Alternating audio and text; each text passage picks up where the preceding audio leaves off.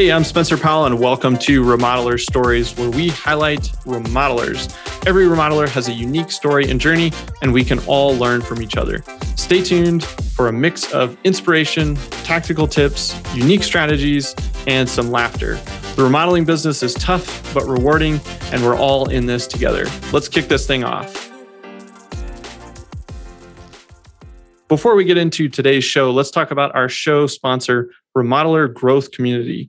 Remodeler Growth Community is a peer to peer networking group exclusively for remodelers. For a low monthly fee, you get access to some of the best minds in the industry, life changing business strategies, and the ability to connect and learn from people who've walked the path you walk. Go to remodelercommunity.com to enroll today. 100% satisfaction guaranteed or your money back. So there's absolutely no risk to you. Go to remodelercommunity.com to enroll today.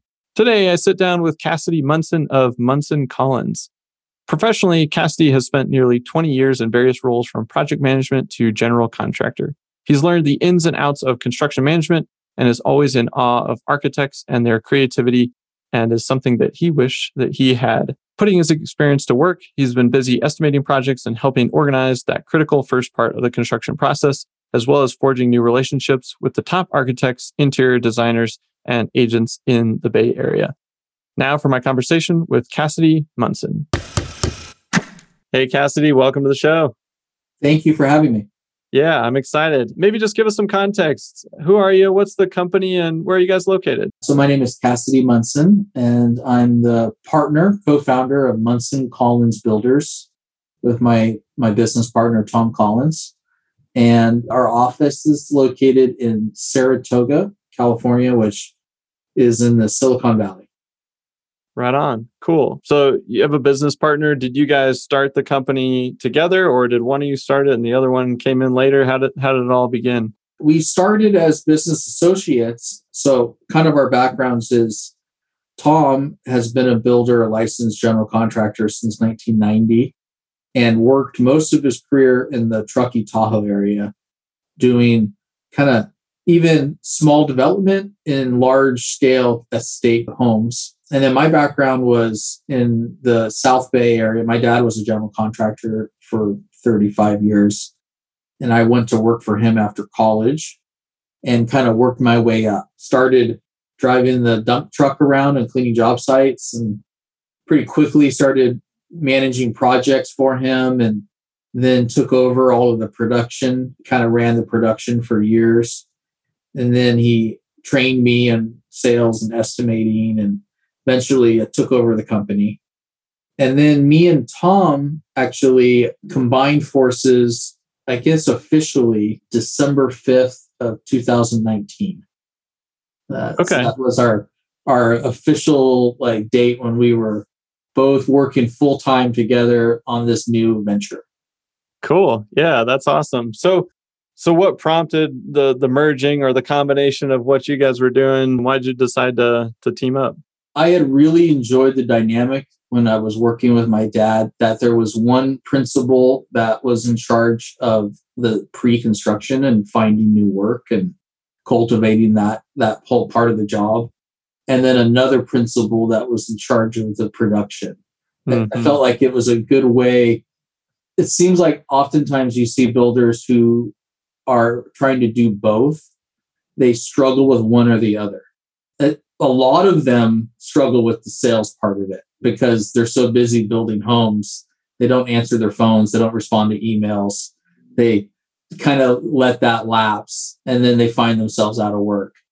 So when it came time for me and Tom to partner up, I think that was the biggest motivation. I mean, first and foremost is because he's one of the most trustworthy people I've ever met in my life. And like, if I ever had an emergency, he's probably the first person I would call. And so it seemed like he's one of the few people I've met that I totally trust and want to be in business with. And that's, I think, what's most important when you're talking about a business partnership. And then secondly is that our skill sets complemented each other. So he he's a master builder. I mean, the quality of, of what he can build and produce is like what I'm really proud of and wanted to be in partnership with. And so that's kind of how we've divided our our responsibilities and accountability in the company is I, I I'm in charge of all the pre-construction, working with the architects, designers, and clients, and then Tom is in charge of our production staff.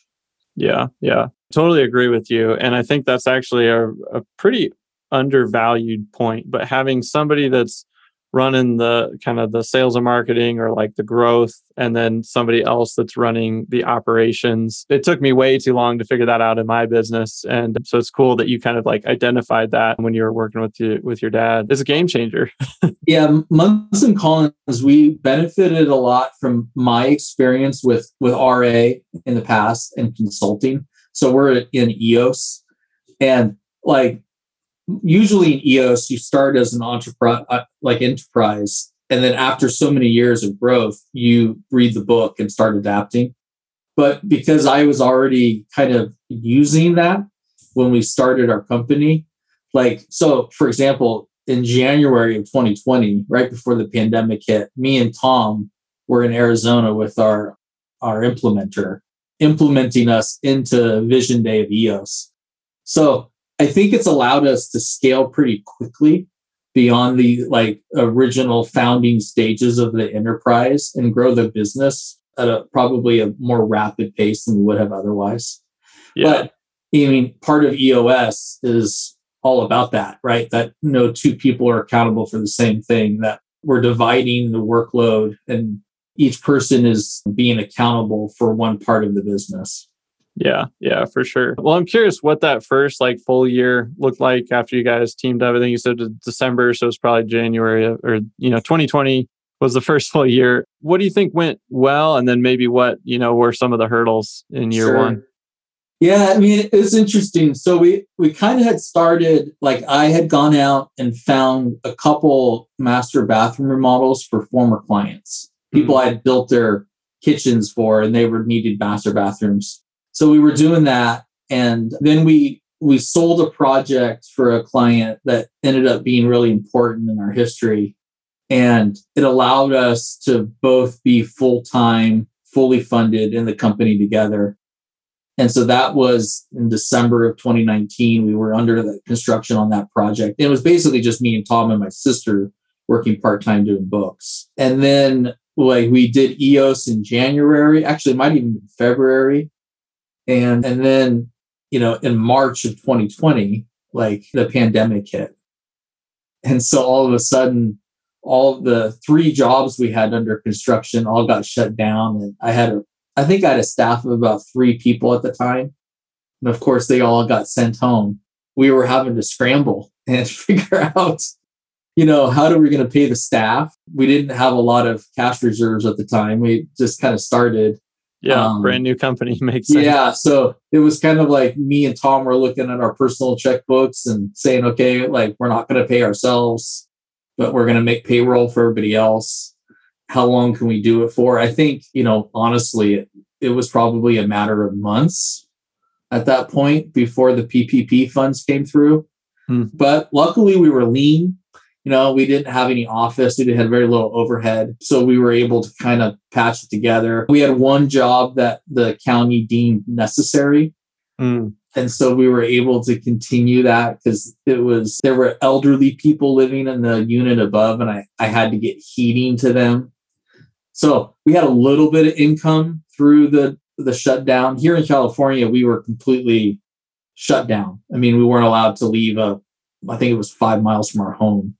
Yeah. So that was a big hurdle to face as a new business. yeah. But, you know, it was a unique time. One of the things that I think the silver lining of it, it was, it forced us to adapt in our process and our sales onto Zoom, like onto a, that, like a platform. So all of a sudden I had to learn how to meet clients online and, you know, and estimate jobs and sell projects without ever meeting the client it actually helped our production too because now we were always were having in-person meetings you know with the staff and with the customers and we had to learn how to adapt all of that to an online platform but i think we adapted pretty well i mean yeah. all things considered and it gave us some benefit one of the i think the hidden benefits was it allowed us to have maybe an outsized presentation of, of scale to our mm-hmm. clients. Sure. Because yeah. now instead of just being this little like startup that I was working out of my home office, everybody was, yeah. including the big competitors down the street who were doing 10 million a year and had big offices and huge staffs. And so it kind of like leveled the playing field a little bit. And I think it actually allowed us to compete in in finding and, and winning larger projects. I would agree. And it's kind of interesting if you just think about the internet in general, I feel like has leveled the playing field across the board, you know, and it just continues to do so more and more and more. And so if you're scrappy and creative, like you can you can compete with the big guys. It might look a little different, but you can do it. So well, how did the rest of that year finish out, you know, after, you know, you guys kept moving along and navigating through that that initial, you know, shutdown? I mean, it seems like probably in line with the rest of the industry. Like 2020 was like quarter one and two. So I remember I was doing my yearly budget and we had projected to do 2 million in 2020. And then in June of 2020, I went to my RA like online roundtable. I'd redone our budget for a million revenue because like we had been shut down for a whole quarter. Yeah. And then it was like all of a sudden the minute June came and like it was a boomerang. I mean, everybody wanted work done. We got flooded with leads and we were able to get back to work with safe practices. We were lucky enough and we had one scare. I had one carpenter whose wife was a nurse. And so she got a positive result for COVID. And he got a positive result for COVID. And I had to have a like a private nurse come out and test the whole company. Mm. It was like we didn't know what the chain of command custody was, and luckily nobody else had come down with it. So we were able to continue operation, and we ended up doing in 2020. We did three and a half million, I think. Wow! Yeah, totally night and day, two, tale of two halves, sort of a thing. yeah, yeah, it was really wild. That's cool. Yeah. What do you think were, I guess, some just general like business lessons that you learned that year? Obviously, it was just like an abnormal year, macro scale, but just from like a, a business standpoint. I think lean and mean. So mm-hmm. I'm really, really happy that we had low overhead. And it's actually a lesson I had learned from the 08 downturn. You know, in 08, like the Great Recession, I saw so many friends and, and competitors of ours go bankrupt and go out of business. And I was really thankful at that time that we were lean and mean. And so I think that was that lesson was that helped us again. I'm glad about that. Like keep your debt low as much as possible. I think the other thing I remember Jessica, who's our EOS coach, she called us and she said, All right, you guys doing your daily like calls with each other? You know, as a team check-ins and we, we weren't. And that was a really big lesson. You know, when times are kind of crazy like that and abnormal, it's just like to focus on the communication.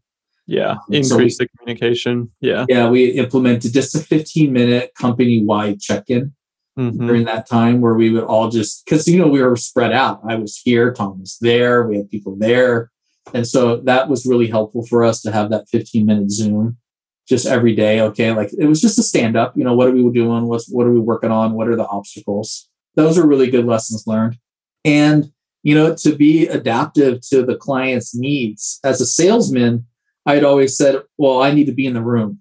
Like that's where the magic happens. Sure. I need to be able to read body language and adjust to the client's emotions and responses and didn't have that option. So it turns out you can do it on Zoom too. I mean, yeah. we had a at the time actually during this period we we sold a, a largest project we'd ever done to a, a person that worked at Zoom. Mm. She she was actually really helpful. I bet, um, yeah. almost in coaching me, like how do you start a Zoom meeting and what are the functions of it and all those things. That's funny. And I was really proud. We actually we're right now building a custom home in Palo Alto. It's a large multi-million dollar project. I had been working on this project for over a year, going back to 2021, January 2021. And we had realized when we signed contracts with the clients that we had actually never met in person. Hmm. You know, I had met them. Yeah. I'd been in meetings with them uh, like at least every two weeks for a year, but we had actually never met face to face. And so after signing contracts, we went out and had a coffee. Yep. but you know, that, that's yeah. the kind of thing that I would have never had comprehended before the pandemic for sure.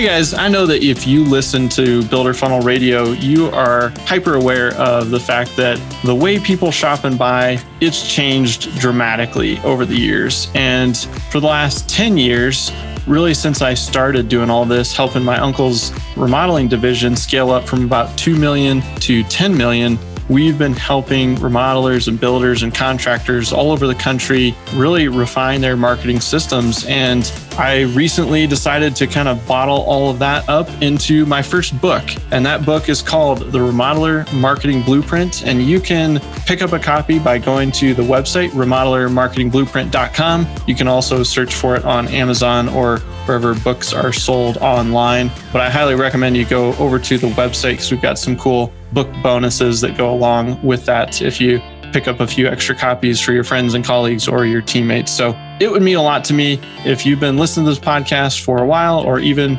just a few episodes. If you've ever gotten any value out of it, head over to remodelermarketingblueprint.com and snag your copy today. All right, let's get back to the show.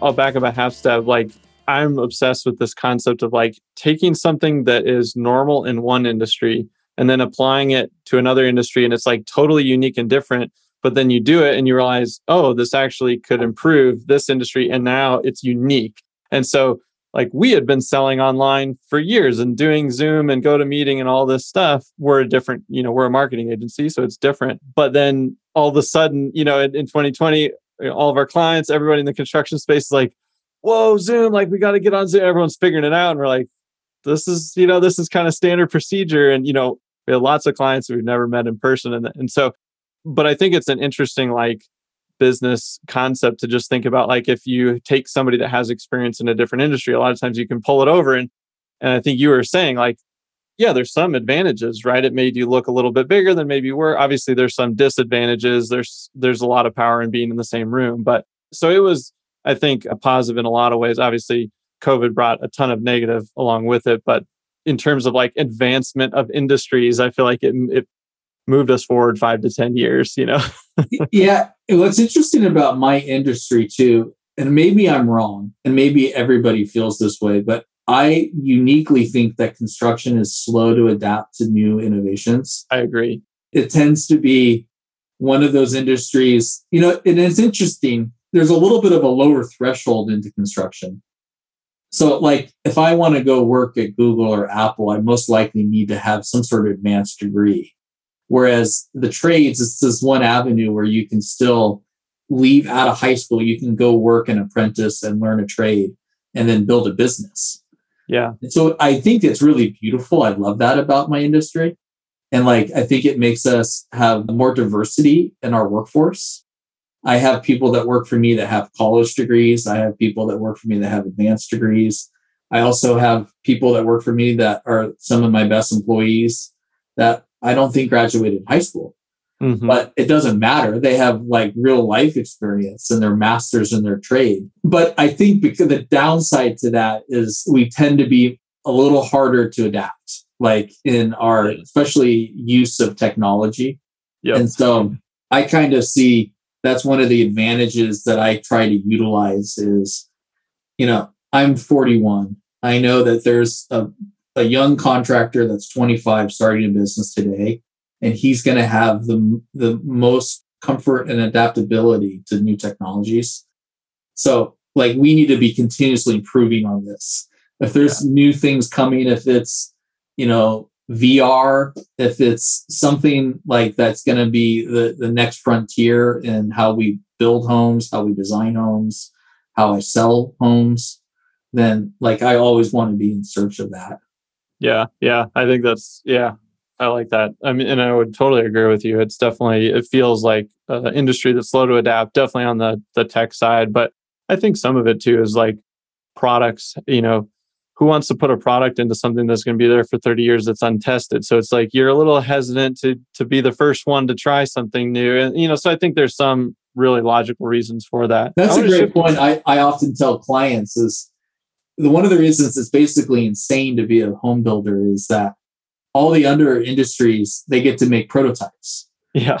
But like we get to only we only get to build the house one time. and so that's a good point. I mean, you know, there's a reason why the engineer has to be conservative.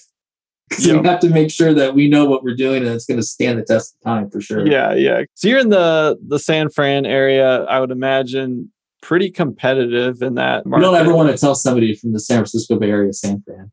Oh, what's that? Nobody. You don't want to use San Fran. Oh, okay. Well, also, so San Francisco or Bay Area is maybe the better term. I don't know. If you're a local here in the Bay Area, the San Francisco, the city would be called. You just call it the city. Okay, gotcha. All right. Well, the city then. I would imagine it's competitive. Clearly, I'm not from there. I'm curious. How do you guys position yourselves or differentiate yourselves? Just larger cities have a lot of competition, so I'm curious how you've navigated that being a, a newer company. Yeah. I mean, you know, I think fundamentally, I would say I, I try to adapt two things. One is a sense of abundance, that one of the benefits of being in the Bay Area is there is an abundance of work. One of the things I gained from RA is sometimes I'm in, you know, roundtable with companies that are from small towns mm-hmm. where there is not an abundance of work.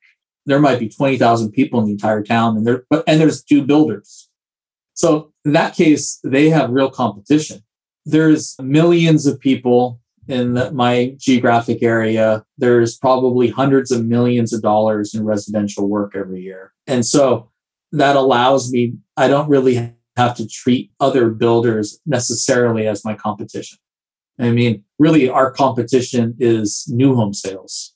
Mm, sure. It's and it's people moving to Austin or moving to Boulder that's like really my competition you know and how do i make this process easy enough and fun for my clients so that they want to like undertake this major renovation or new home build?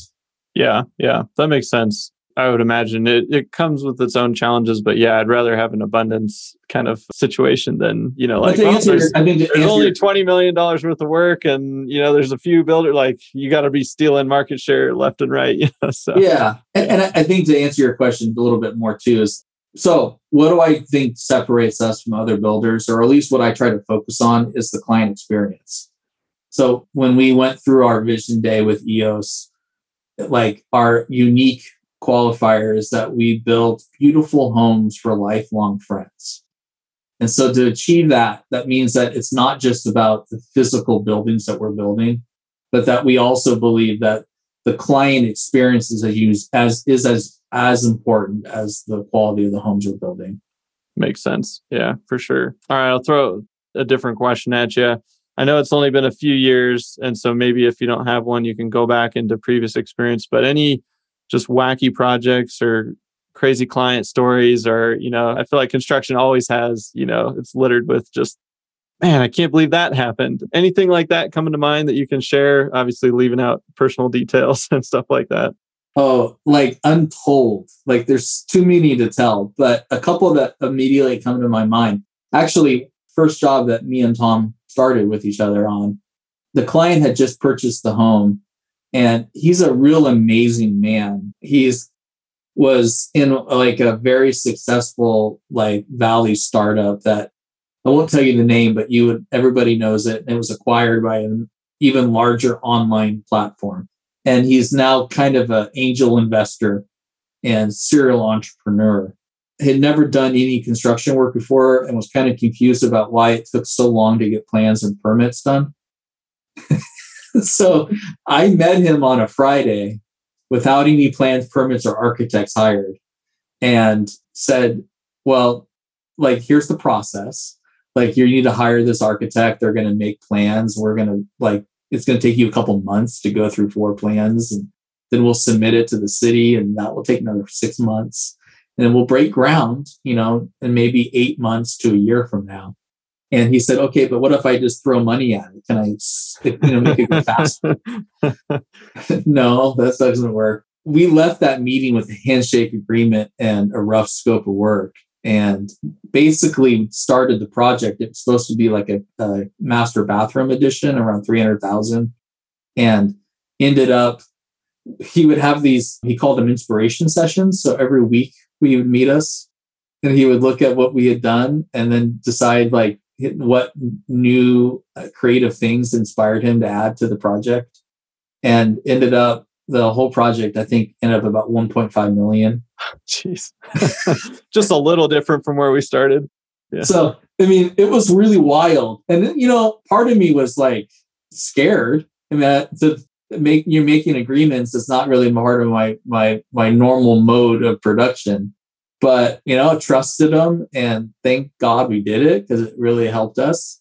It was they got us through the pandemic and he's a friend you know we're and in fact he's purchased another property. We're going to build another house for him now. So i mean it was one of those things where you just sometimes have to trust your gut yeah. and just and make a leap and go for it. The other crazy one we did was uh, well, years ago i remodeled a church for the ethiopian orthodox church and uh, we didn't get a final inspection.